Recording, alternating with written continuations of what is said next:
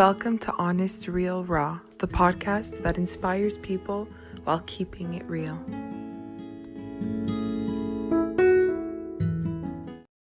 Hey everyone, welcome back to another episode of the Honest, Real, Raw podcast. I'm your host, Victoria DiPaolo. I hope that you're all doing very well. Um, we made it to episode 10, and this is the very last episode of season one. Um, 10 episodes just flew by, and I've been having such a good time doing this podcast, and I'm very excited for season two. But I want to take a second to thank everyone who has tuned in each and every single week. Thank you for the feedback. Thank you for the kind words. It's been really nice getting to know some of you. And I always say this, but I'm so grateful that people listen and enjoy the episodes and feel comfortable enough to reach out to me. You know, that's the whole point of this podcast. It's an open conversation, and this has helped me so much. And I hope that it can continue to help others as well.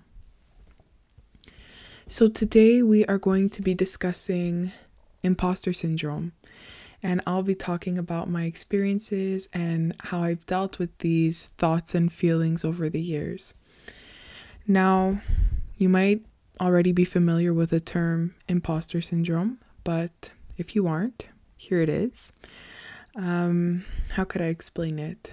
Well, imposter syndrome is this internal experience of believing that you're not as competent as others perceive you to be. It's this thought that people like ourselves could not possibly triumph um, given what we know about ourselves. So we don't see ourselves as being capable uh, of succeeding because we don't view ourselves in the same light as we do people who have achieved great things or do great things. And I think that many people might feel this way when they start a new job or when they're entering a new program or degree at school. And for some, these feelings last for a period of time when they're kind of adjusting to a new environment, but for others, the experience can be a lifelong struggle. And it can have a seriously negative impact on the way a person views themselves. I'm just speaking from my own experience here, and, and this is a feeling that I'm unfortunately uh, very familiar with, but I wanted to share my experience in hopes that some of you might be able to understand and maybe relate. And this is a feeling that I've really only experienced in recent years, especially in university, where I was surrounded by high achieving people who were very smart and seemed to have it all together. But um, I also felt this way when I was starting a new job or when I was accepted to a program or even when I got, you know, academic awards or bursaries. I I always questioned myself and felt like I didn't deserve the opportunities I was getting. And that somebody would find out that I maybe wasn't competent for the position or for the award that I was getting. Um, and this really took a toll on my self esteem and it took up a lot of headspace. I I would become so consumed by these thoughts and honestly it makes me sad to say this because I would diminish my own achievements by doing this. You know, for example, when I was accepted into law school, uh, when I first found out, I was proud of myself, but that pride quickly changed, and these thoughts began to creep into my head. And I told myself that I only got in because of luck and not because I was actually a qualified candidate. And I remember even telling a friend, like, I don't know how I got into law school. And she told me like well you were accepted because you prepared yourself and you know you worked hard in undergrad and she was like reminding me of all the things that I did. And she was right. I had earned my spot in the program because I worked and I I couldn't recognize that. And I'm not sure if I'll say this properly, but there are a lot of external factors that would make people assume that I know what I'm doing and that I'm successful and skilled, but I don't really believe that I am. Um, you know, when I was in my undergrad, I got a job as a research assistant, which was a great opportunity for me. But I was convinced that I only got it because the teacher who referred me to the professor liked me as a student and thought I was nice. And I didn't get the job because I had good grades or because I was able to do the job well. And I kept telling myself that there were so many other students in the faculty that could have been chosen and you know, who were competent and really smart, but here I was. And that's the thing with imposter syndrome. There's this cognitive dissonance, you know, like you're doing the work and studying, but you feel like you don't deserve it. And you feel like an imposter. And it's the fear that you're going to be revealed as a fraud that is very powerful and controls the way you see yourself. And as I'm saying this, it it sounds so dramatic and and I don't know if you can relate, but it's really how I feel sometimes and how I've definitely felt in the past. And when I was working on my applications for law school, like just to go back to that for a second, I I had to list the jobs I had in the past, the volunteer work I'd done, my transcript for my undergrad, the academic awards, and you know, all that stuff. And as I was doing all this, it didn't feel like me.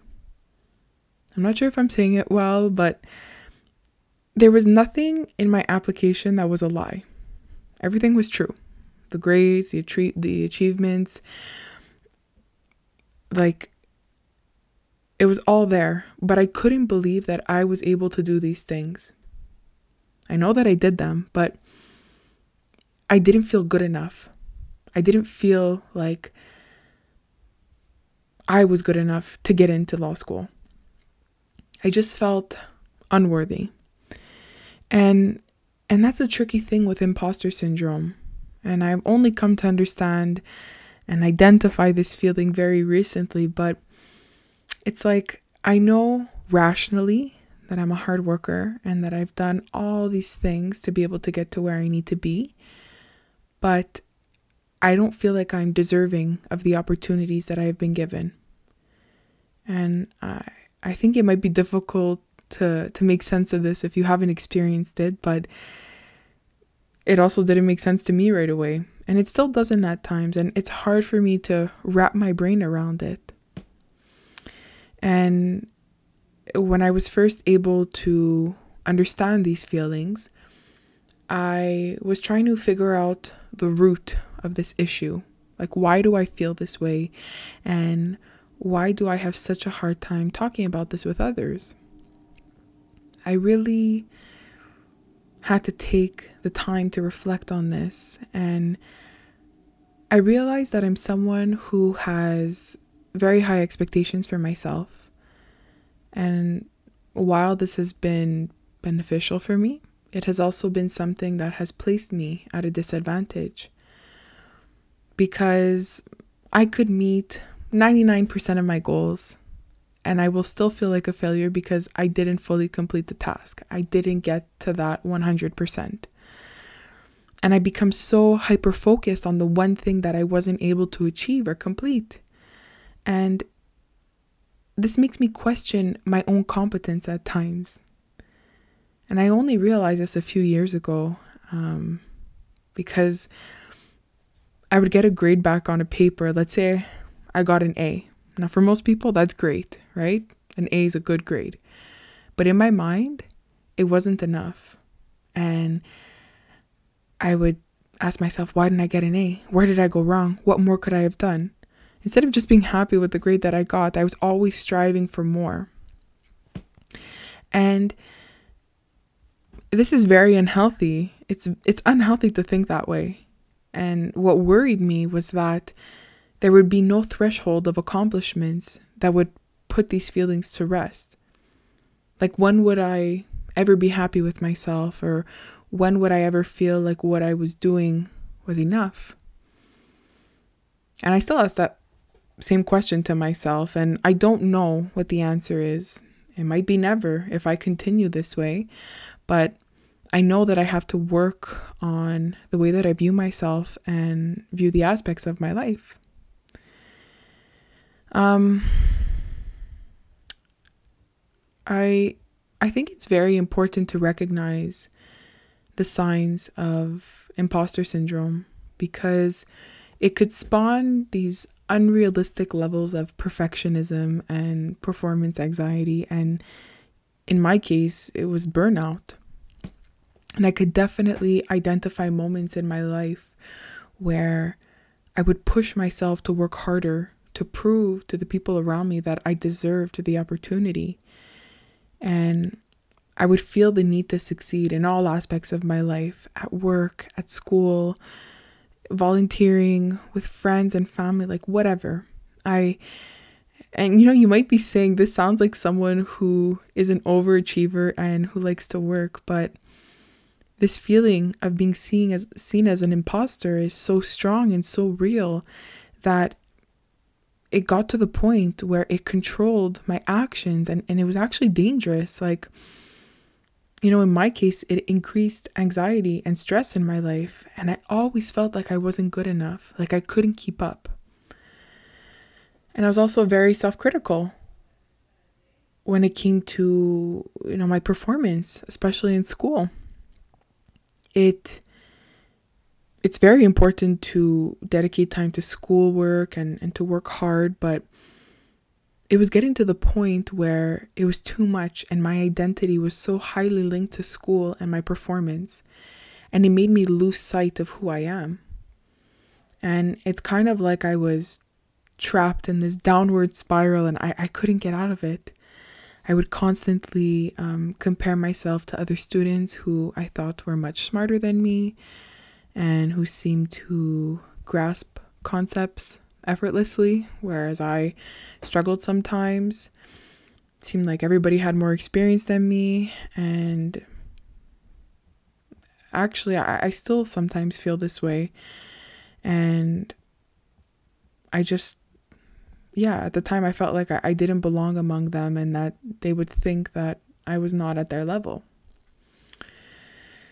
And finally, I decided to reach out to others and talk about this because I knew it wasn't a normal feeling, but I figured why not? And the people that I spoke to, like one of the first questions that they asked me um, was Were your parents strict or hard on you as a child? And that wasn't the case at all. In fact, my parents were always very supportive and told me how proud they were of me. And they never pushed me to do things I didn't want to do. They never put pressure on me about grades in school. But I was the problem. I would put this immense pressure on myself, and it was very heavy and it was hard to deal with. And I thought that I needed to achieve in order to be accepted and, and fit in. So I really had to take the time to understand the root of these feelings and thoughts. And I did some research on what imposter syndrome was and where it stemmed from. And the truth is that we feel like imposters not because we're uniquely flawed, but because we aren't able to imagine how deeply flawed everyone else is. Like, we don't see others as being imperfect to begin with, and we're only aware of our own anxieties and thoughts. So we feel like we don't belong. And the reality is that we know ourselves from the inside, right? We're in touch with our feelings, we know what our thoughts are and how we feel about things. So we only can base ourselves on that. But when we see people, we view them from the outside and we're getting a more polished and edited version of another person. So, this means that we're constantly aware of what is racing through our minds, but we only see the positive things that others share with us. And this can be a very isolating thought, right? You feel alone and different from everyone else. And, you know, for example, in my mind, I couldn't imagine a highly successful person feeling vulnerable or sad or less than. It was something that I thought I was going through alone. And, you know, that's obviously not true because many people experience these feelings, but it appears differently. Um, but they're definitely there. And I don't know, I, I asked myself, how are you going to change this? Because you have a long way ahead of you. It's just the beginning of law school, and you're going to have to work in the field after. So, what are you going to do to try and combat these feelings? How are you going to quiet these thoughts? And I had to start with understanding that I'm more than my thoughts. And I can't just believe all these things about myself. I can't keep criticizing myself because this made me feel like an imposter in situations.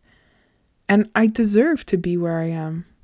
I had to understand that just because people weren't talking about their feelings doesn't mean that they weren't going through the same things.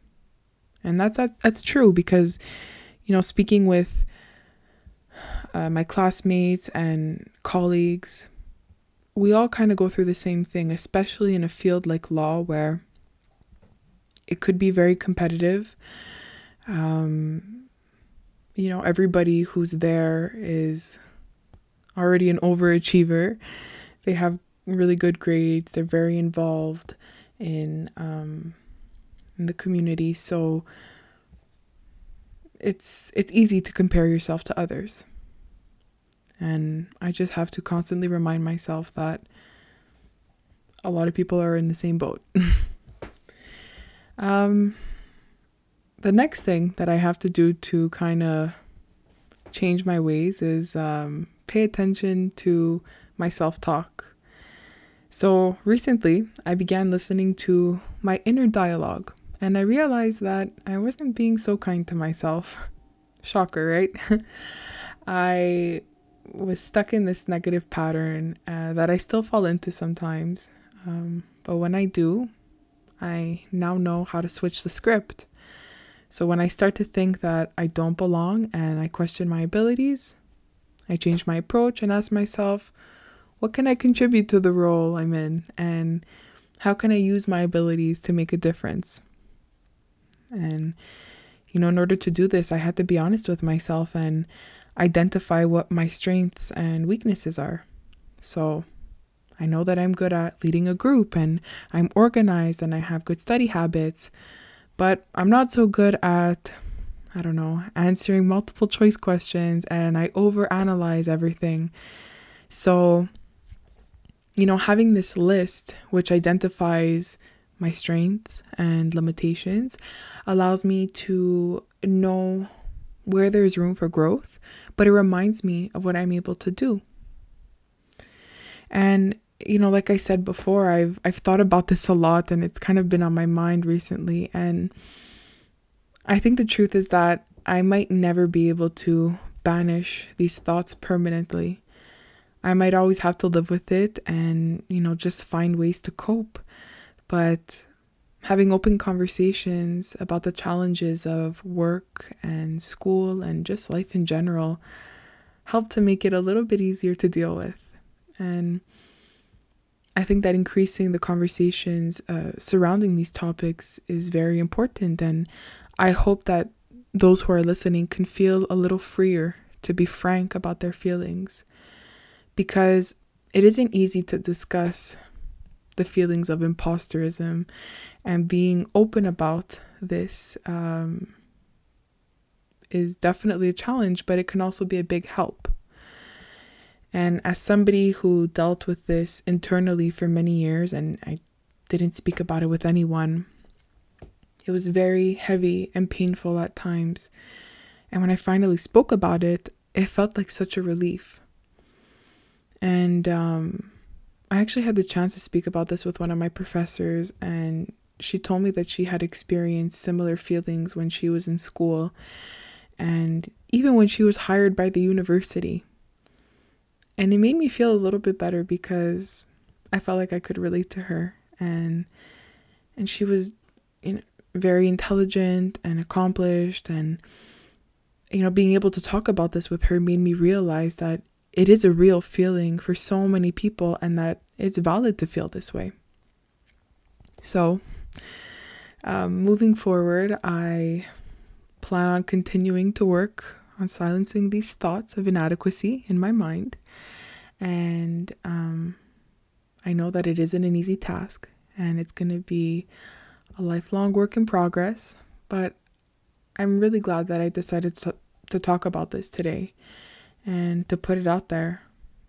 And if you've ever felt the same way, reach out and let me know. I'd, I'd love to hear from you and I'd love to hear about your experience and uh, how you're working towards overcoming these feelings and thoughts. I'll take your tips and tricks. So, yeah, um, that's kind of everything I wanted to say on the topic of imposter syndrome. So, this brings us to the getting deep segment. And last week, I actually forgot to include a question in the episode and only realized when I listened back.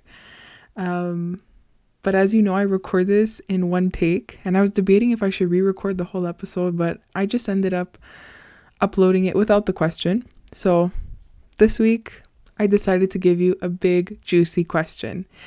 Um, and it isn't related to today's topic, but I've had this on my mind for a few days and I wanted to share it with you all.